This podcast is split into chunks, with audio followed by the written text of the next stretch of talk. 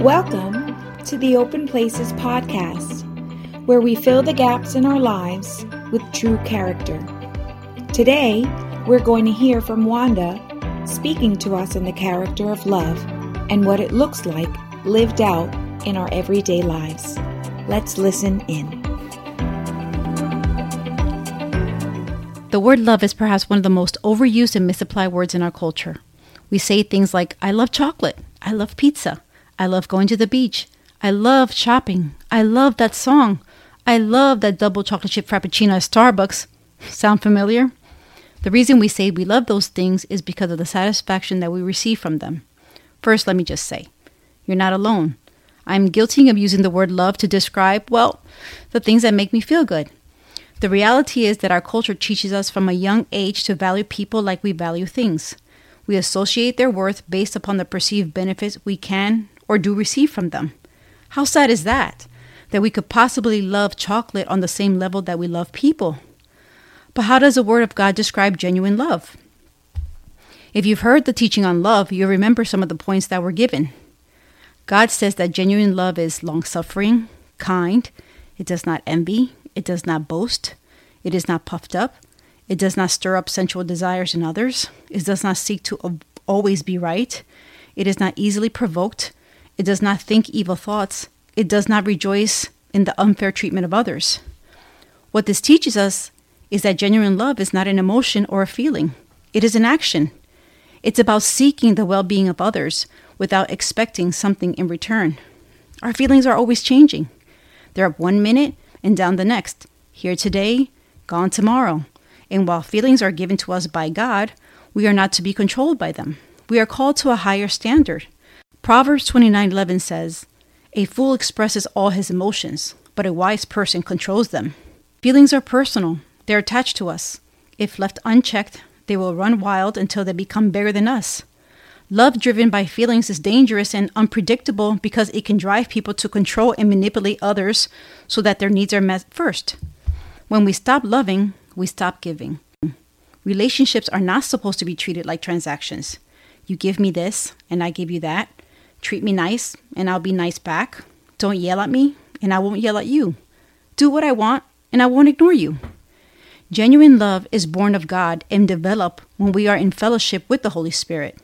He is the one that teaches us to love by pouring God's love in our hearts. Because it is unnatural to our human nature, it is impossible to do it in our own strength and bear on our own. Our flesh is stubborn.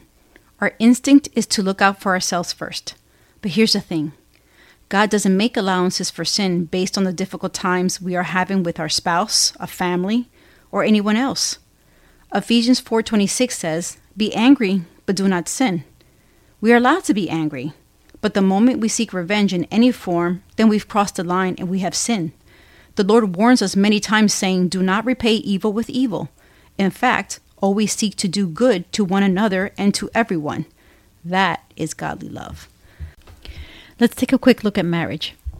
How can you demonstrate genuine love if your husband is not affectionate? Perhaps he's distant, doesn't like to cuddle, doesn't like to go out on dates. Maybe he doesn't help you around the house. He won't watch the kids by himself. He doesn't say, I love you as much as you'd like. Or even say that you look beautiful. Perhaps he works too much. Maybe he prefers to watch a sports game than spend time with you. He's messy, cheap, and well, can be a big old baby. I know they exist because I've met some of them. you get my point. You fill in the blanks with whatever your struggle is. Genuine love looks like this. Don't lash out at him with unkind words or give him, you know, the look because he didn't do something the way you expect it. You don't stop cooking him dinner or perhaps his lunch because he forgot your birthday or bought you a gift you didn't really like. You don't criticize him in front of the kids. You don't punish him by not being intimate with him. When we stop giving to our husbands things like respect, honor, affection because of our feelings, we are no longer demonstrating genuine love. We are called to honor them, to put off our old self and to put on our new self. Selfish love justifies all of our emotions, whether they're valid or not. Sometimes we are justified in how we feel, and other times we're simply not. We forget that we are not perfect and we don't meet all of their needs anyway. Here's a bombshell We cannot depend on our husbands to love us perfectly. I'm not saying that it shouldn't matter if your husband loves you or not. Of course he should, and you should love him. But if you see yourself as an empty emotional vessel that needs to be filled by your spouse, your focus is on the wrong person. Our spouse cannot be the source of our love. He is not the well that we are to get love from. The Lord is our source. He is the one who can fill us up.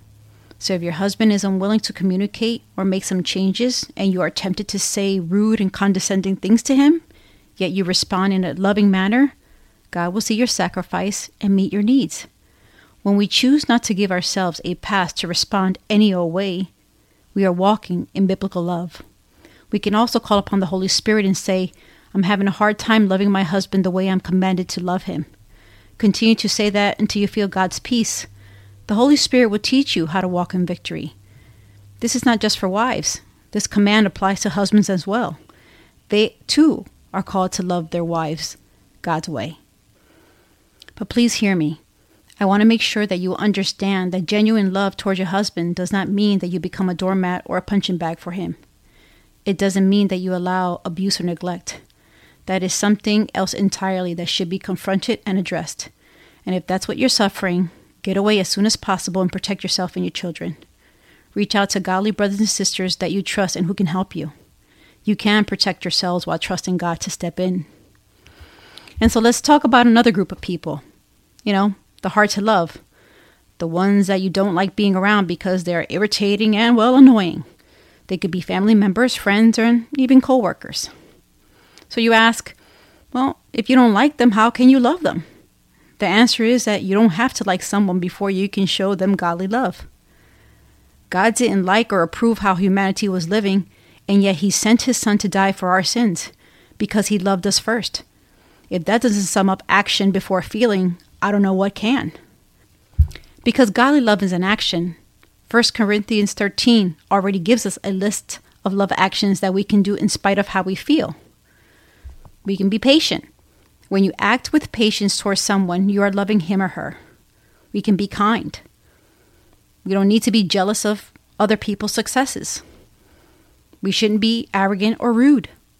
No one is better than anyone else. We can be respectful and courteous. And lastly, to endure. It can be emotionally exhausting when someone picks you to be the person they want to tell all their problems to. But when you hang on and keep listening to someone, even when you think you can't bear to hear one more word from that person, that's godly love. We don't have to wait for our feelings to show up, we just need to act. If you do choose action over feelings and still find that you are struggling to demonstrate genuine love to someone, ask God to help you decide which love action will be appropriate for that person you are having a hard time with. Does that person require our patience, compassion, or perhaps our endurance to be that listening ear? Allow the Holy Spirit to lead you. We never know what people are going through. A fast track to developing godly love is prayer. Sincerely and genuinely praying for them, praying for their well being. An exercise you can do right now is to make a list of people that, well, you feel like you don't like. Next to their name, write down what about them really bothers you. It could be the things that they do, the way that they live, and the way that they treat you.